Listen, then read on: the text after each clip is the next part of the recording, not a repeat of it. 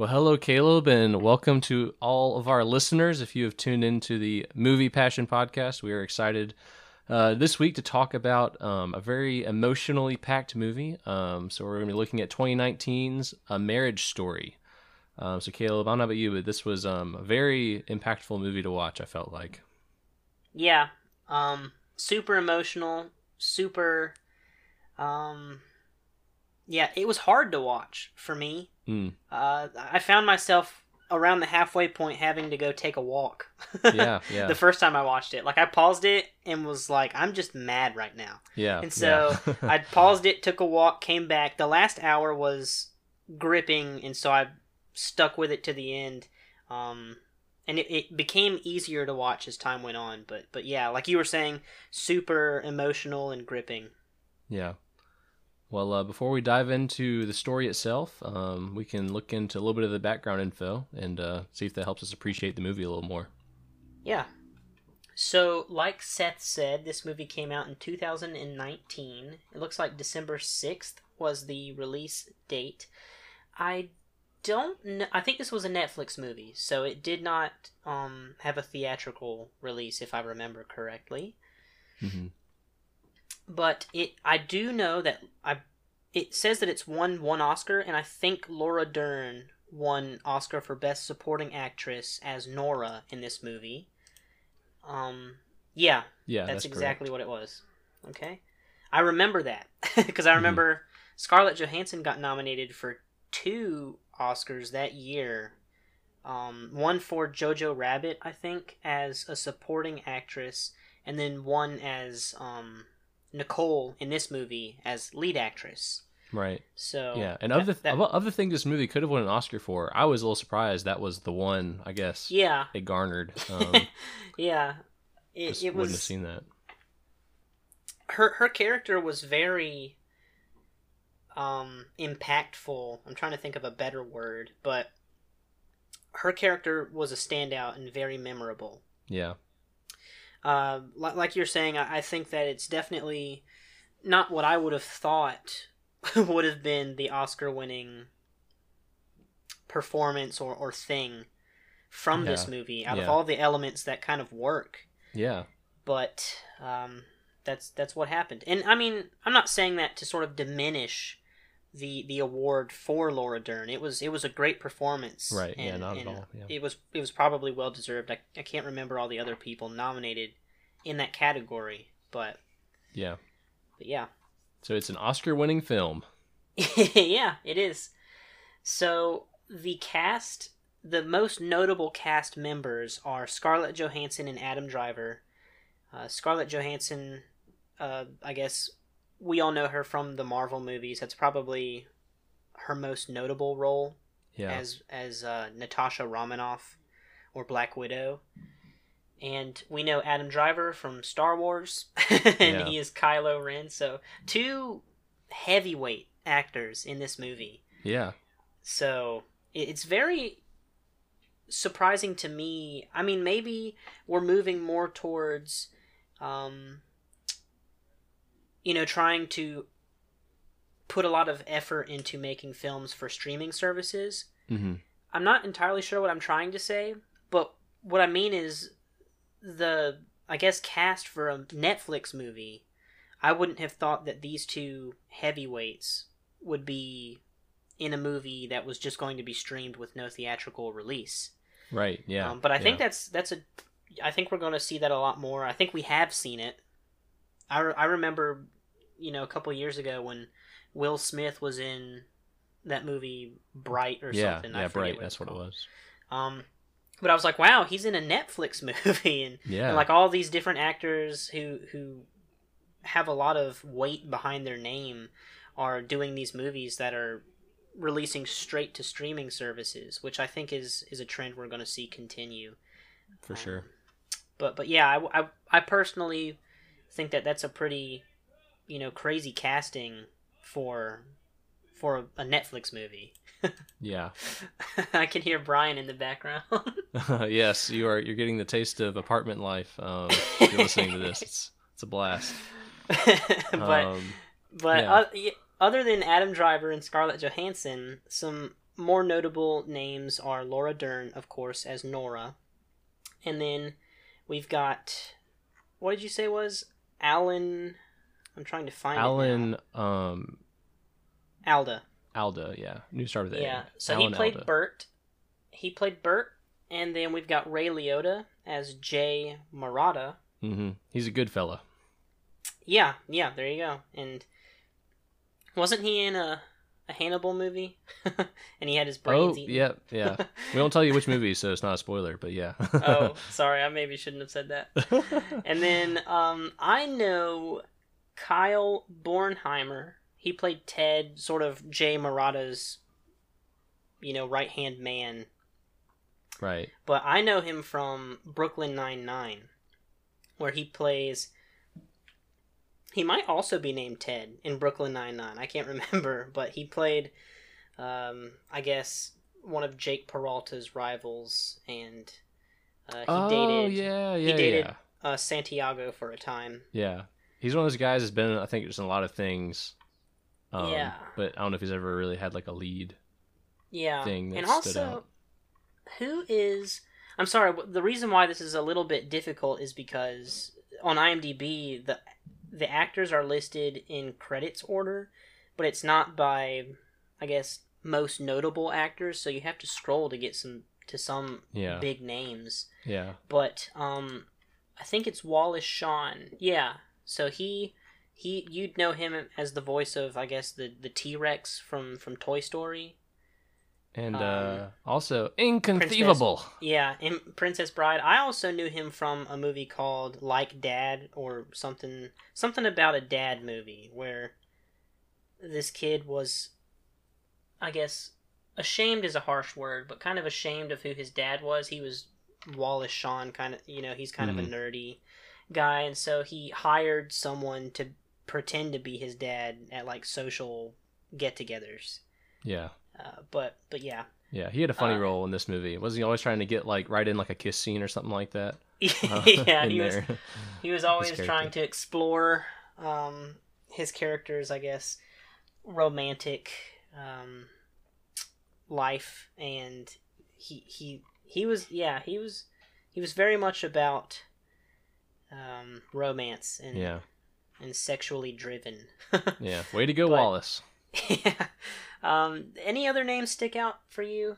Those, No, those are the I think ones yeah, I- those are the, those are especially the faces. Like I said, I'm not as good with names, but um, the faces definitely those are the ones I noticed the most. Um, and I, Laura Dern, I'm not sure what else I've seen her in. Jurassic Park and Oh, Star Wars. Right? Yeah. She so I was- guess she- yeah. Oh right. Wow. So her and um, her and Kylo Ren meet up again for a. Yeah. And they're also know- on opposing sides, so it Yeah. works out perfectly. I don't know if they were ever on screen, so they might have never. I mean, in Star Wars, so Yeah. they might. I mean, I assume that they worked together, but I just remember from the Star Wars movie, I don't think they were in the same place at the same time. So I wouldn't be surprised if they didn't really interact with one another for Last Jedi because uh, they wouldn't have need to. Yeah. Right. Although I don't know how they go about filming stuff. True. But additionally to the cast, we will go down to the box office. I guess we can skip to that. Well, filming locations, I, I typically feel like I do that.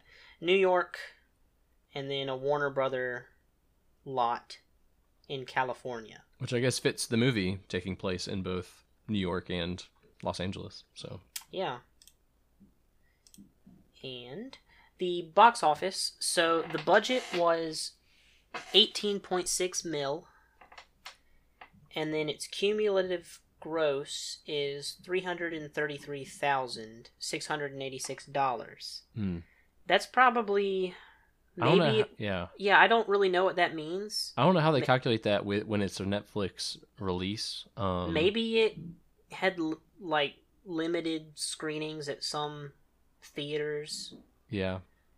that could be i mean i don't really know how they go about finding these numbers and what they mean exactly Yeah. Maybe DVDs. I don't know if that, that would count in that at all. i did i do own this on blu-ray So I would I would if that was the case then I would have contributed to to that number. Oh yeah, take pride in that. uh, it was a Criterion release and so I picked it up. Um, and I was I'm I'm happy I finally watched it because I had it for several months before I actually watched it. Yeah. Um, but Which you know I you know I go out and buy movies and then right. watch them at my leisure. Yeah, and you know which movies you want to get, but then like for a movie like this, you just got to be in the right, I guess, emotional. I knew it was I knew it was going to be dense. Yeah, So I I definitely had to and and like I watched it again last night for this retrospective, if you will. hmm And I, I was kind of loathing it. I was like, I just don't yeah, want to be in that place again. yeah. It was I. It was the same way for me when I when I rewatched it. Um, like yeah, there were certain parts I I just had to kind of skip over or just didn't want to have to re-experience the the um I don't know why I felt bad watching it because you just really I guess it's you don't feel like guilty or anything. It's just it's just hard to um it's so real so realistic I guess um hmm and how they like the budget whatever budget they had it's not going for special effects or you know anything. This is just like pure acting cinematography like work that's just makes a great story but it's a great heart-breaking story. Yeah. Well, if um if there's nothing else that you can think of, I'll shoot it over to you so that you can synopsize Yeah. the the movie for us. Yeah, so here is my um my short take if I were to explain this movie to someone. I would say that Nicole and Charlie had a picturesque life together. The actress and the director, living out Charlie's dream of running a successful theater company with their son Henry. Well, the son doesn't help run it, he's just, you know, kind of there. However, Nicole had dreams of her own on the West Coast, and problems in the marriage festered. The story of their divorce escalates from an amic- amicable meeting with a mediator to a ruthless slander show in a courtroom. Lawyers, custody battles, and money grabs only widen the gap between Nicole and Charlie. And though they continue to miscommunicate, their son finally learns how to read and accidentally fixes their friendship, even though the, the marriage is over. Um, so there's definitely layers to what I just said, but the son learning how to read is very important to the movie. Um, and I think the son might be the most important plot point, like character of the movie in terms of Oh, what what drives definitely. the conflict. Um, because of as you have figured out if you've watched this movie, it is could more accurately be called a divorce story than a marriage story because only the first like five minutes are a reflection on them falling in love, and then the rest is just things falling apart. Um, yeah, there's tension between Charlie wanting to be big in the New York theater scene, Nicole wanting to go back and do TV and movies and stuff in LA, and it just escalates from there. I think we could break down the escalation a little more if you want to, and talk about, I guess, like the steps each one takes, and you know why that's a or how that impacts the other person. But I'd be curious what your, I guess, assessment is, uh, or if there's any other big points I'm leaving out of that kind of quick summary. I can't think of any, you know, points that you're leaving out. Um, when you were talking about the escalation and the ruthless nature of the, I guess, split Mm-hmm. or or divorce rather. I guess they Yeah. were already split up, but right. the, the the courtroom scene that was very weighty and messy and it's it, you have to note i guess laura dern's character nora is a is a driving force in this movie She is. and she is one of the driving forces to them i guess turning on each other and, and becoming more animalistic as opposed to their Yeah. original intention of just splitting or cutting it off just cleanly and, and Yeah. nicely Yeah, so with the mediator, you don't have to get, like, I guess, the as much of court lawyer stuff involved. Like, I mean, there's still legal aspects to it. Um, but I think if we maybe we could qu- quickly reflect on the escalation that they both wanted that, um, but they kind of, or Nicole kind of gets talked into hiring a lawyer because you don't know what the other person's going to do. So it's like, well, you need to get a lawyer because if he gets a lawyer, then he's like gonna, you know, destroy you. So she gets a lawyer, um, and that kind of like, and she starts destroying him. right, and that, and that catches him off guard. So he has to get a lawyer. Um, he and eventually he has to come around and get like the the brutal the the Ray Liotta lawyer to come in and just make Nicole look super bad. Um, but there's a lot of those just miscommunications or things where It, that's exactly what it was. Because one person miscommunication. yeah because one person will do something because they weren't talking they're they they don't know if they can trust what the other person originally agreed you know it's like hey let's just do an amicable split they escalate escalate take steps to do meeting it's like oh now i want your money it's like oh i want full custody like because like, all all of these aspects where it's just a back and forth um I get yeah. Mis- I can't think of a different word than miscommunication, um, or just lack of communication. I guess because um, I think what the movie really portrays is the distance between Charlie and Nicole is just so widened um, by all of the people who are between them. I think that might be shown most extremely. I think in the courtroom scene, if I remember correctly, they're sitting at opposite ends of their respective benches. So they literally like could not be um, any farther together. Like Nicole's at the left end of her bench, and Charlie is at the right end of his of his bench, and like they're just there's like four lawyers in between them all duking it out and trying to make the other um, person in the marriage look horrible. So I thought that from that uh, perspective, the construction of the movie was I thought was really effective in how it was just kind of like a step by step escalation of, you know, oh yeah, we are gonna you know get lawyers in, like just sign this, and he's like, well, I need to get my lawyer, and all of that kind of back and forth was um, very, I don't know, it was stressful, but it was I think it was good for for gi- giving a real picture probably what going through this kind of divorce would be like, where it is a miscommunication, or it's not miscommunication, it's um there is this fear of what you know what could the other person do, what do I need to be ready for them to do, um, and so on. Yeah.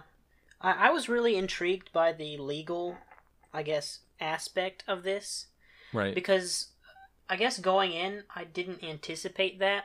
I just assumed that it would be about how they have a breakdown of communication, expectations aren't met, maybe they're they're constantly fighting and bickering, but they really they really weren't like that and they were Mhm. actually somewhat on friendly terms.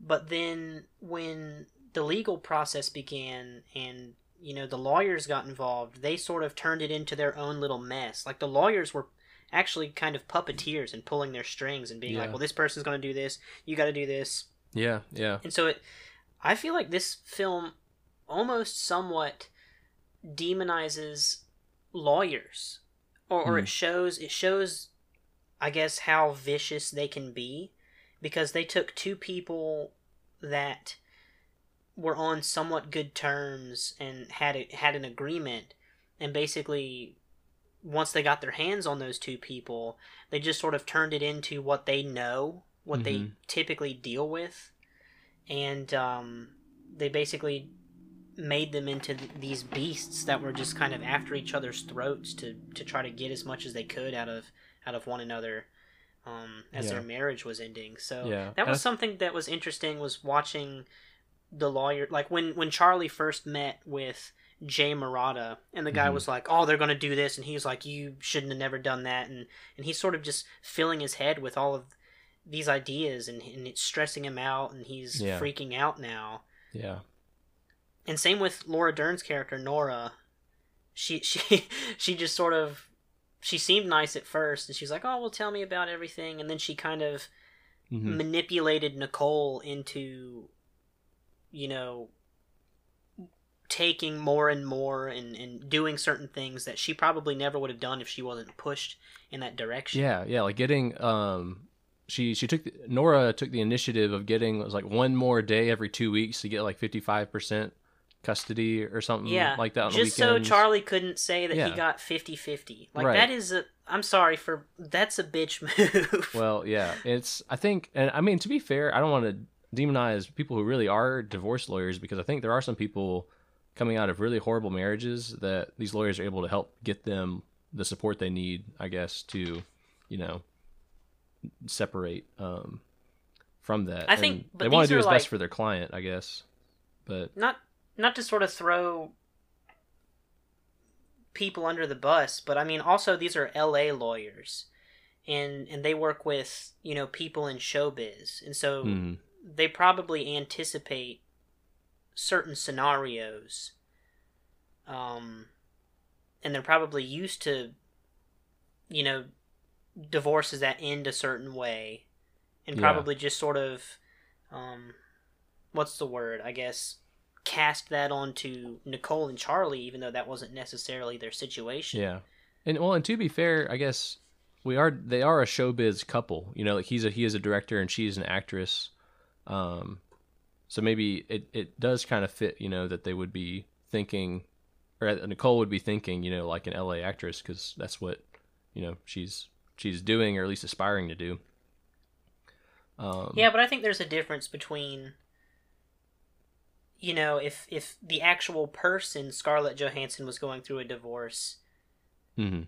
as opposed to you know a, a couple that's been living in New York for 10 years doing plays in like not on Broadway so they're smaller plays Yeah. um, That's true. I mean yeah I don't I don't think that they're they are in the entertainment industry but I wouldn't say they're into showbiz I mean she she kind of had been there and was moving back in that direction but I, th- I think that when you think of LA, you know, movie star divorces, they're very grandiose and just, you know, they garner a lot of attention and, you know, That's true. Like this, yeah, this wouldn't have been like the Like, talk if you- of the if you look at or the- news or yeah, if you look at the Johnny Depp Amber Heard situation, like that, Mhm. that's that's not the same thing as what Nicole and Charlie were going through until I guess they met up with the people that pushed them in that direction. Yeah, that's true. So yeah, good good observations. Um, I think one thing this movie might force you to do a little bit is as you're watching, you kind of start to root for one person or the other. I don't know, maybe or maybe that's just or like depending on whose perspective you're seeing at the moment, you might be more sympathetic to one character or the other. I feel like what we get in a lot of the movie is we get um Charlie kind of being dragged along by Nicole's initiative in some of these directions. So we're kind of reacting to stuff in real time as he's like reacting to it for you know in real time. Um and I mean the story of their marriage I guess is if we were to, maybe to try to just highlight the what the root conflict was is that they got married young because um, Nicole was pregnant and they I mean, they got married and you know wanted to raise the child together, but they fundamentally, I guess, wanted different things, um, and maybe didn't do a good job talking about those things with each other. Um, and as their distance grew, um, Nicole withdrew from Charlie. Charlie had an affair, and I guess gives a you know pretty reasonable basis for you know divorce with infidelity and and stuff. So I mean that that that story makes Charlie look bad, but as you're seeing Charlie react to everything, I feel like there's definitely a lot of sympathy that you get for him. Um, and I get, I guess hearing his side of the story too. Yeah, I, I completely agree. This this movie definitely gives an opportunity for you to pick a side and I guess sort of root for them and then it in, in doing so you would be, you know, demonizing or you know, vil- making a villain out of the other person. Yeah, So, but but yeah, like you were saying, we sort of see Charlie's perspective for a lot of the film, and so you hear that he cheated on Nicole. So, you know, you you don't really agree with that, but then you kind of see, you know, like you were saying, I think you used a great term, initiative. Her initiative, Hmm. and she sort of drags him through for the rest of the film through this divorce process. and I think she she herself seems resistant to some of the moves, but Yeah. because she's listening to her lawyer and not talking to Charlie, or she's listening to you know her mom, um, and those influences, uh, I think, I guess it becomes easier for her to, or even the- woman from the the studio. I guess the woman who introduced her to Nora in the first place. yeah, yeah, Like she was just listening to everybody else. When, you know, the most effective tool in a relationship or marriage, or the most important aspect is the communication. yeah, And so it's a, you know, that that was a great point that you brought up that they were talking to everybody else but each other. yeah. I, I- just felt so. That was what I felt frustrated about watching. Is like, oh, I feel like if you guys just talk to each other, you'd solve it. And so, of course, I say that, and they do have a long, extended conversation with each other. Um, about an hour and a half into the movie, where Nicole comes over to Charlie's apartment in L.A. to talk about how things are going, and I don't know, maybe start set things straight after the brutal hearing where all their dirty laundry is being aired for the world, and their conversation just turns into a bitter argument where they're just saying horrible things about each other, um, and ultimately, like Charlie saying that he wishes like Nicole would just die, and like he would be so happy if she would just die, and then he just breaks down into tears, um, and they're both just like completely broken by by that conversation and argument. So I don't know what I was expecting when it got to that point. Um, because I mean, they got like ten minutes where they're working some of this stuff out between them, and like I guess I'm hoping, you know, like oh wow, they're finally gonna talk. Like maybe you know maybe this is gonna be as good for them. But it seems like even at that point, after all of that talking, you know, that wasn't gonna solve um solve their solve their problems and the hurt that had since been inflicted. You know, since the last time they had like really really like talked to each other. So, man, yeah, I don't know. What what do you think of that um, big argument scene where they just lose their minds at each other? It was I think it was good for them, honestly. Like Hmm. I, I know that it, it was it was rough and it was it was hard. Um, but it sounds like they finally got to the root or like some of the core problems Right. in their relationship and sort of finally like you said we're airing out the dirty laundry because it, cause it sounds like there hadn't been a lot of communication up to that point about their split Yeah. like and i mean charlie seemed very just blindsided by the fact that nicole wanted something else and it might have been because of his you know short-sightedness and his selfishness that he was just like wait you don't want to be an actress in all of my plays and and and such Yeah. Yeah. And so Um, yeah, yeah, and that's a good point. Like in in that case, like you know, who do you, I guess, find fault with? Is the person who failed to communicate, or the person who's you know, I guess maybe should have picked up on some of these cues, but were you know maybe selfish and blind to it. Like I don't know. Um, yeah well there's a lot of selfishness in this and i, I want to touch on that too Yeah. But, um I, I guess i just think that it was i hate that it came to the point that it did of them shouting at each other and and charlie you know telling nicole that he wished she would just die get hit by a car or something Yeah.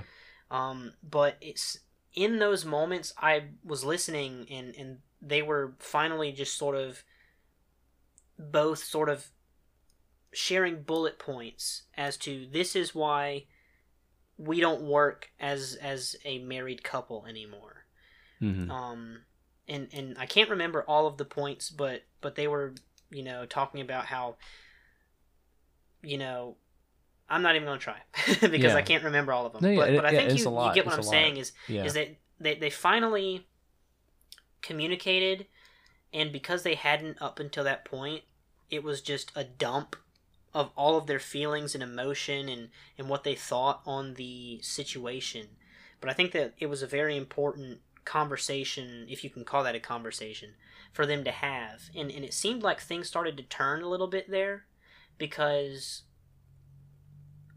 i Mhm. can't exactly remember where that point was in the movie. It was obviously you know within about a half an hour of the movie ending. But i think i think that might have been before the the lady came over to sort of Yeah, see how charlie right. was with the with the with henry Yeah. It was before the But- yeah before the custody decisions Yeah, were being made. but i mean it was sort of at that point that things started winding down and and um I guess Jay Marotta became less interested in the case because he didn't think he could win, or he Yeah. became less interested because, for whatever reason, Yeah. Well, at that point, I don't even. I don't even yeah, I don't even know what was left for um after their their kind of joint hearing. Um, other than the custody, I guess, which was going to be decided by or impacted by the um the social worker's observation of Charlie with Henry. Um, I guess that was kind of his big role, or kind of show us that like you know Charlie finally did pay up and call in the big guns. And of course, the irony and the tragedy is that was it the MacArthur grant that Charlie had won to fund the theater company in New York. He ultimately had to use all of that money just to pay for the lawyers and legal fees and like living, you know, in two cities and all that stuff. Um, Yeah. So that he ultimately loses the New York thing. And that I thought was interesting throughout the movie. Um, I guess they try to give you some tastes of what the normal life was like for them. So like, and we have the opening montage of their life together, the competitive, you know, Monopoly games, um, being like concerned about causes, like how they would talk to each other and support each other, um, how good of a father that Charlie was to Henry. Um, so you get like tastes of that stuff. The movie where I don't know, like she'll be she'll like cut his hair, you know, like while they're going through um, this stuff, or you know, like they'll have like a like a decent interaction like with each other where they don't get like like mad. Um, and I guess at the end of the movie, the big gesture is like you know her bending down and tying his shoe, you know, um, and letting him take Henry home when it wasn't you know technically his day to take him. Where the movie definitely gave me that longing just to see like what the new normal is going to be like for them because you have all this turmoil and like the craziness, um, but we get we just we just get like a taste of that at the end, I guess, of what the new normal is going to look like for Nicole and Charlie.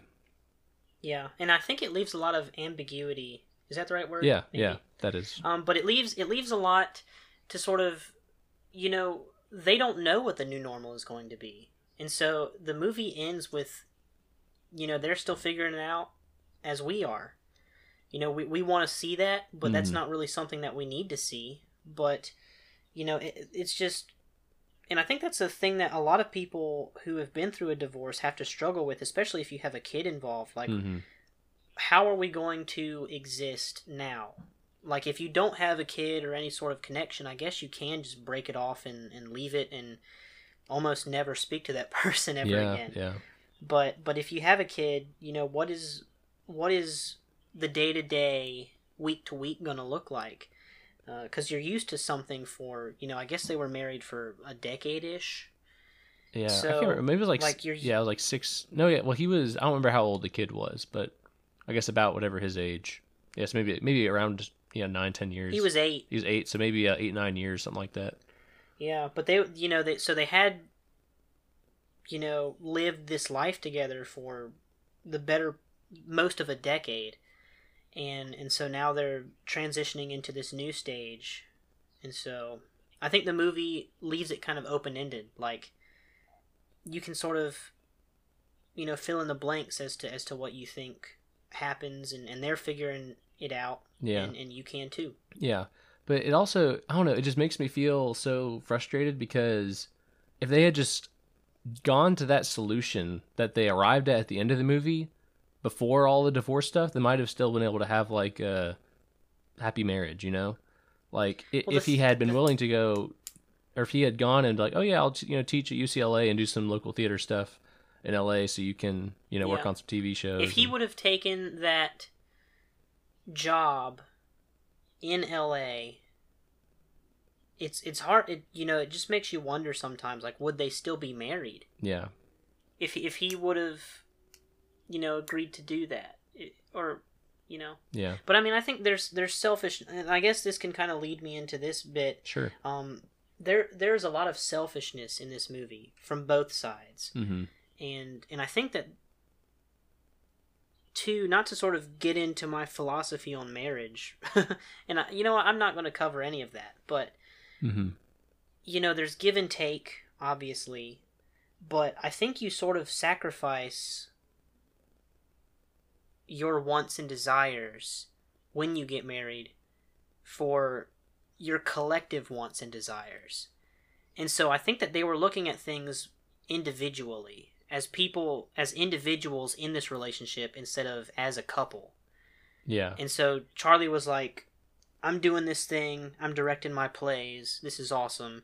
But then Nicole was like, Well, I want to go act here and do this thing. And so she was looking for him to, I guess, sort of give in that way.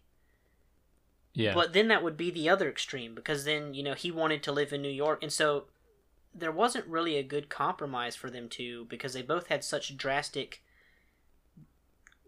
differences of, of desire yeah.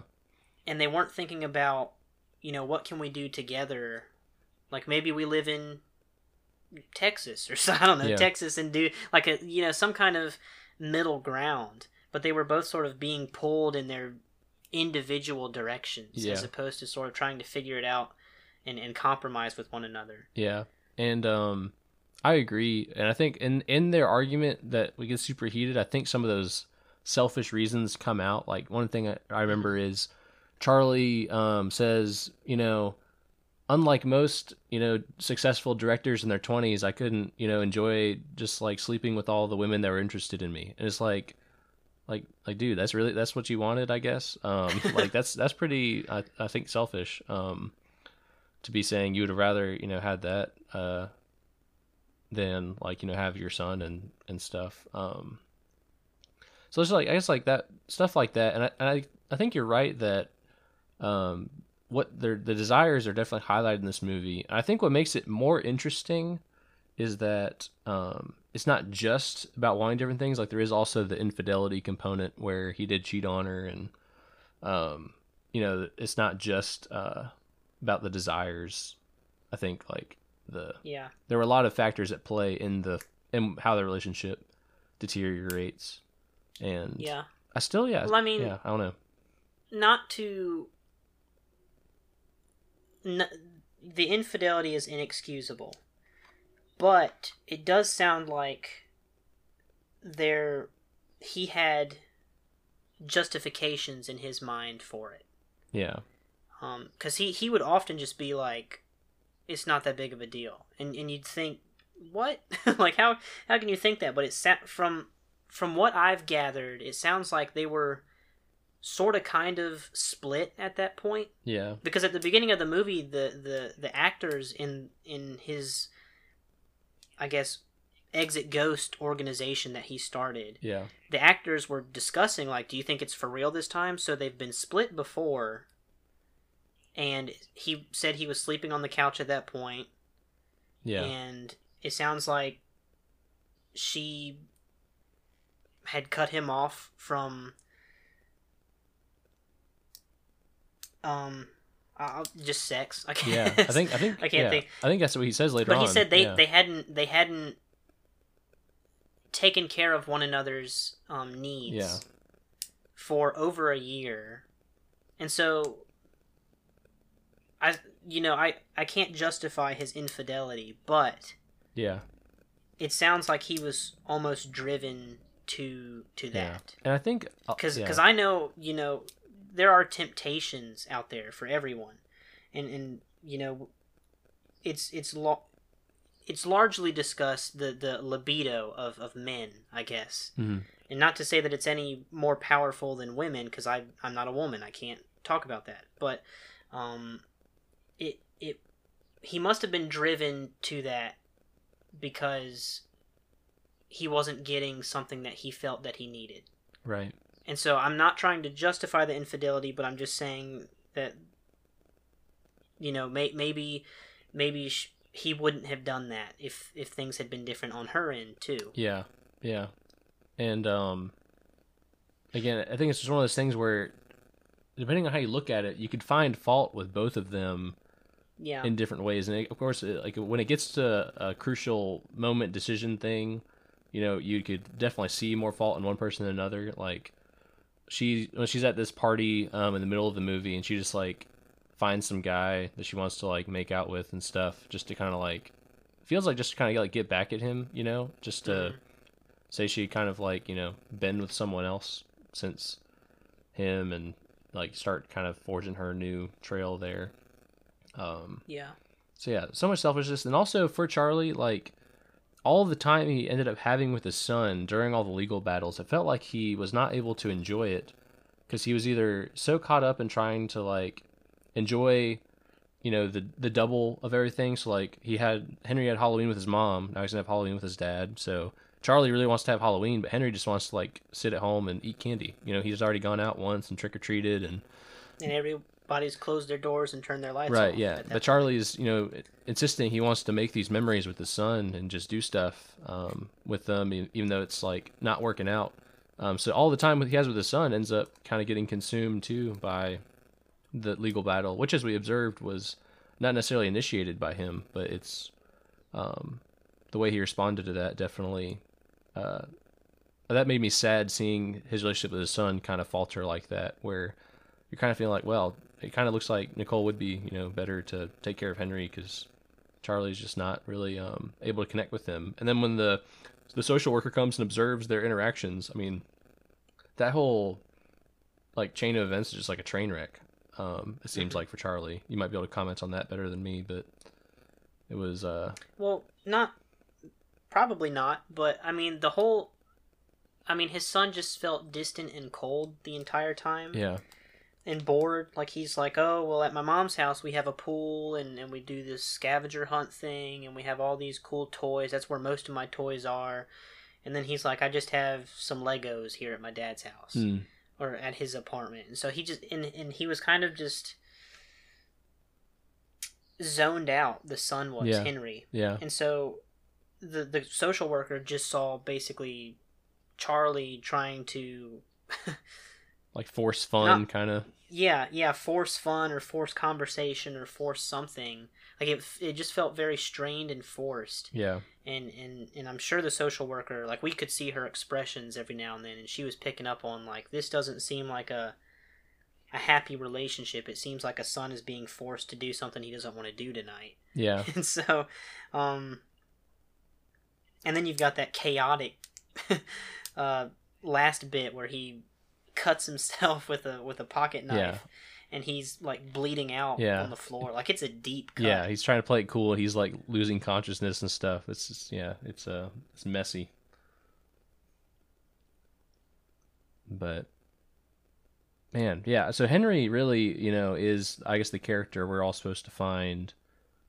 I don't know, or feel kind of the same sympathy for. Like I think everyone, everyone watching the movies on Henry's side because we all want him to have what's best, um, yeah. despite all the circumstances. And I think he, his, presence gives the conflict of the movie much more meaning than if this was just a movie about a man and a woman who had fallen out of love because like we're talking about the marriage um and the families or the family or the how am I trying to say this? The marriage is more than just them. It's also about the family they have with the three of them together.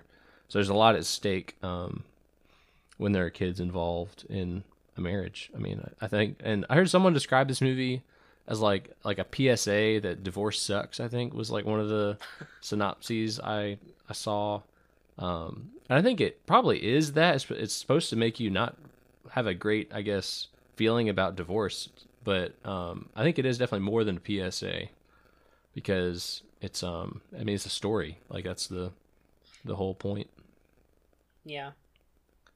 I, I would be I would be curious to know what inspired this this uh this story that Noah is it Baumbach or something like that? Yeah, Baumbach. Yeah, I would be curious to know what inspired this and if he maybe took took notes from from personal experience or experience of those in his life. I know I know I was watching some kind of interview with Scarlett Johansson and they asked her about doing this movie and she said that she said that she'd been wanting to work with Mr. Baumbach for for a while and they just hadn't really found something that they both wanted to do together. Yeah. But then uh, she was going through a divorce at the time that they filmed this. Oh, wow. Apparently, and so I'm sure that there was, you know, some. Her performance probably too was inspired by those real life events, but Yeah. I'm just saying I, I think it would be it would be interesting to know what inspired you know all of the aspects of this movie because i'm sure that you know people who had their hands in this film who had experienced similar things in their own life maybe brought that um and and sort of used it as a as an outlet Yeah. to sort of work through those things Yeah, and maybe people who have been through this or are going through this, I don't know if it'd be therapeutic for them to watch. Like I hadn't thought about that, you know, if it um if it could be helpful for people to like see other people go through a similar story and then like find some resolution, like might give them a little bit of hope, I guess, that, you know, their situation could also find like a at least end with a glimmer of hope for the future. Um yeah. but but yeah, yeah. Super powerful movie. Definitely.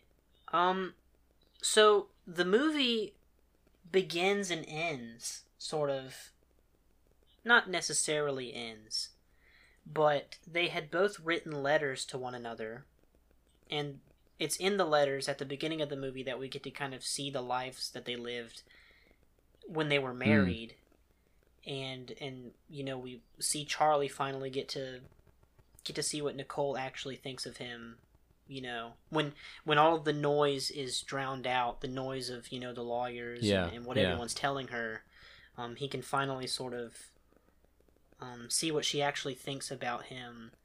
And um, those those letters are really neat. I wanted to ask you you know what you thought of them what the what the what you think the significance of those letters what were in this movie Yeah. Um, you know, one of the things I love to look for in movies, um, I guess in in books you find this a lot too, and uh, you call it. There's different names for the the technique, but like tail head linkage, where you have the connection between the beginning and the end of the work. Um, as, as, like an intentionally crafted thing that the first thing that the audience sees and the last thing are going to be connected in some important way. Like that's usually a good um, storytelling technique.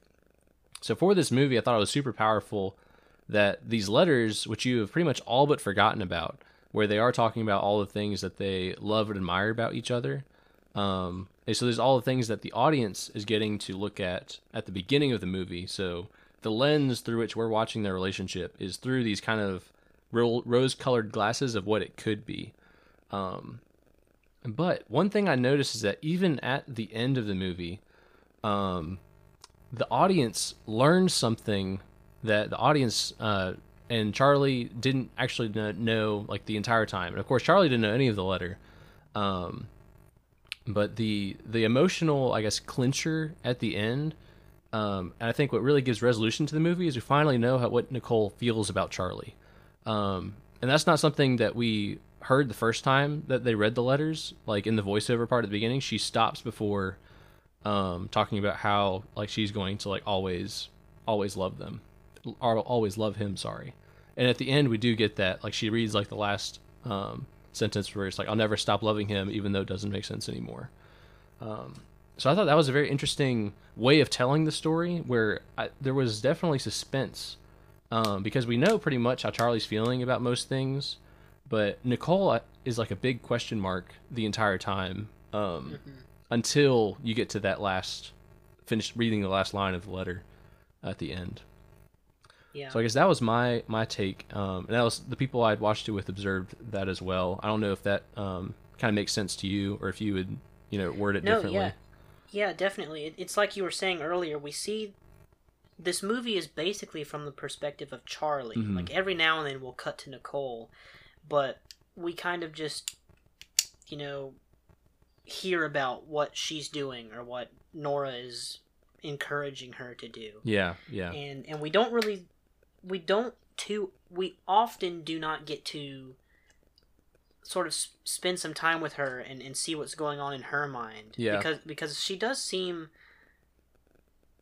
to be doing things that she normally wouldn't have done. Hmm and that she's she's also getting dragged along in this thing. And you know like you were saying sometimes we see that she might not completely agree with the the steps that are being taken. And and so but but the whole entire movie we see it from Charlie's perspective and you really feel bad for him because you're like Nicole's a monster the way that Yeah, she's handling yeah. this thing. She's trying to take, you know, his son away from him and all these things. Um, but then I think, like you were saying, we finally get to hear what she thinks about him, how she feels. And it's kind of wrapped up nicely at the end. Yeah. Um, and I thought, Uh, so yeah. I, I think I think that it's great storytelling. Yeah. yeah. Like you were saying, they stop they stop reading the letter, and then let it sort of play out, and then we kind of get to finally finish the letter. yeah, Um, and I guess it still it still holds true for her in the end because we see that she's very emotional. yeah, Hearing hearing him read the letter. yeah. Um, and I think you know that I don't, I don't think I cried, but that definitely got me. You know, just seeing that kind of resolution um, for their relationship a little bit. You know, beginning some healing, beginning there, and of course the whole the joke I guess throughout the whole movie is that like his son. It's not really a joke, but his son can't read. And I, I mean, no disrespect to people who you know struggle with learning to read because it's hard and English makes pretty much no sense when you pronounce words the way they look. Um, but I think his son would be like in second grade or so. Um, Yeah. so I was just I was trying to reflect and try to remember like how old was I when I learned how to read, and I feel like you start learning in like kindergarten or I guess maybe an alphabet in kindergarten. I don't maybe you learn how to like spell your name or something. But I was just confused. I was like, should he be able to read? I, don't remember child development. Well, maybe well he enough. also like yeah we wouldn't we also wouldn't know if he has you know di- disabilities in that Yeah, area. yeah, or like Like he might have dyslexia. right, yeah, yeah. You know, you know something. Yeah, but I, for a while I was like, okay, why are they emphasizing like this? How much this kid's struggling with reading is like, okay, wow, the, the end gives that a beautiful resolution where he finally learns how to read well when it comes to um, reading like the most important letter written in this movie. hmm Um, so yeah, that was I guess my probably my final observation about like the structure and flow of the movie, and one of the things that made it really good and give it gave it some I don't know great connections and closure. Yeah, definitely. Um, so do you, uh, if you have, you don't have anything else, we might be able to move into our our ratings. Yeah, I do not think that I have anything else. So, Cool. I think it's your turn to go first. all right. um, so the the acting in this movie was phenomenal. Mm-hmm. That's that's the first thing I want to say. Um, Adam Driver's emotion that he brought, also Scarlett Johansson. I mean, it's hard to single you know a person out Yeah. and be like, well, this was a great performance because they both they both did amazing, and and I loved seeing them in these roles. Mm-hmm. And it's kind of funny because I didn't imagine I couldn't really picture them two together as a believable couple Mhm. when I like first heard about this movie. I was like, so the the guy from Star Wars and, and the Black Widow who like just physically, like if you look at them like together, they just don't look like they would match. Yeah, like tall, short, dark, and blonde slash you know. yeah they just they yeah. just don't look like they go together but I, I believed it at the end of this movie i was like that you know that's i believed everything they were trying to sell me Mm-hmm. And you know laura dern won an oscar for her performance Mm-hmm. and while i don't think it's the strongest thing in the movie i do think that it is strong like i, I think that it's it's it's a good performance Yeah. and I definitely did not like her, and I think that was the point. Is she is supposed to represent, um, you know, just like the legal the legal aspect of the divorce, where where they're, you know, she's fighting for her client, of Mhm. course, but she's Kind of She's sort spiteful, of- I guess. yeah, she, yeah, she's and she's also just trying to get as much for her client as she can, and trying to control the narrative Mm-hmm. and and so um yeah i, I thought I, I just thought that all of the acting was was great i loved that uh, i love the story that you know maybe i should have said that first because Mm. that's more base level but i loved the story I, I thought that it was very well written and it was as difficult as it was to watch play out, it, it was it was a worthwhile journey to take. Um, especially, you know, like you were saying at the end of the movie, you get that little glimmer of hope. Yeah. And I love movies like that where they're somewhat depressing, but then at the very end, they, I mean, they're very real. Yeah.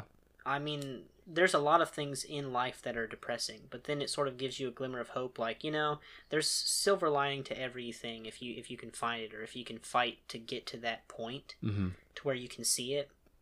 Um, another movie that I keep thinking of, incidentally, that that Adam Driver was also in was "This Is Where I Leave You," and I kind of got a similar vibe from this movie as I did that one. Okay. Um, that might be one that we could watch. I yeah, don't know. I, haven't seen it, so that sounds it sounds interesting though. Yeah, but I, I well then I won't explain any further about that movie. But but anyways, it kind of gave me a similar vibe in terms of the way I felt watching that movie. right. But I, I the music was good. I just I can't really pinpoint the things that made it work for me. I guess it was just everything together. yeah. But I think the strongest aspect of this movie is the narrative, is the the dialogue, is you know just the story of it. Like it, it it's got some great acting supporting it, and you know the music is is you know it helps sort of make you feel what what the I guess writer and director wanted you to feel. Um, Yeah. but but I think that the strongest aspect of this movie is the script itself, just the story. Mm-hmm. I think it's a good story, and I think that you you kind of become invested in it. And I think, like you were saying, it is because it is real. Like it felt real. Yeah. Um, I'm just kind of talking in circles now, like I always do. So I'm going to shut up and just give you my rating. Uh, for this movie, I'd probably have to give it. Um, and before I say my score, I should just comment on the fact that my scores almost mean nothing. Um, because I feel like you know I will. I have. Oh, I have man. in private and also on this podcast with you. Um, I have trashed movies and then given it, you know, like a seven or something, or like Yeah. I'll, you know, talk about this movie is one of my favorites. It's an eight or something. Yeah. you know, I don't know. Um, and and I can't tell you. I guess it's kind of I feel the number, so that's that's all I'm gonna say. Is I just kind of I can't tell you why something would be given a six and why Mhm. like what it would need to get those extra four points, um, or like what it did to earn those six points. This is just an example. Yeah. But um, all that being said, I, I think that this movie feels like an eight to me, maybe a nine. Yeah. Um, it's hard to sort of pick between those two. Um, eight or nine. I'm, I'm sorry. I'm not gonna I'm not gonna commit to one Yeah, of those, yeah. and you, you can't make me. That's- I, yeah, I wouldn't dare try. Um, and I think I follow your logic a lot. I won't repeat, you know, everything you said. Um, but what stand, I think what stood out to me watching it was just um, heartfelt, believable, like really real acting. Um, Mhm. and the realism of the movie is almost one of the things that turns me off a little bit from it because and this is just a bias of mine I think I bring to watching movies is I, I like the movies that kind of transport me out of the real world a little bit um in general like if I'm going to sit down and watch a movie those are the movies I prefer to watch so this movie challenges me in a very different way because it's so real um that it's a performance performances I admire. It's a story that I really appreciate and value, and can tell a lot of like care was put into it. Um, and just like it did a lot of little things well. Um, but at the same time, it's like this is not a movie I could say I really want to watch again soon. For the reasons we talked about, because it's just su- such an emotional like weight that you are carrying when you're watching this movie. Um, so that's the conflict I feel is acknowledging that this is an awesome movie. I can see why it was nominated for awards. Like I'm kind of surprised it didn't win more awards. I guess, um, but it's a it's a movie I have a hard time recommending because it's just such a heavy story, and you know most people when they're setting out to watch a movie probably don't want something this real um, and like could be could hit very close to home if they have been in a home with divorced parents or if they themselves have gone through a divorce. So I think I feel good about giving it an eight, um, because like I said, I struggle. I'm struggling. I wouldn't give it a ten because I just think maybe with the realism of the story, there's kind of just like a cap of how good of a movie it could be.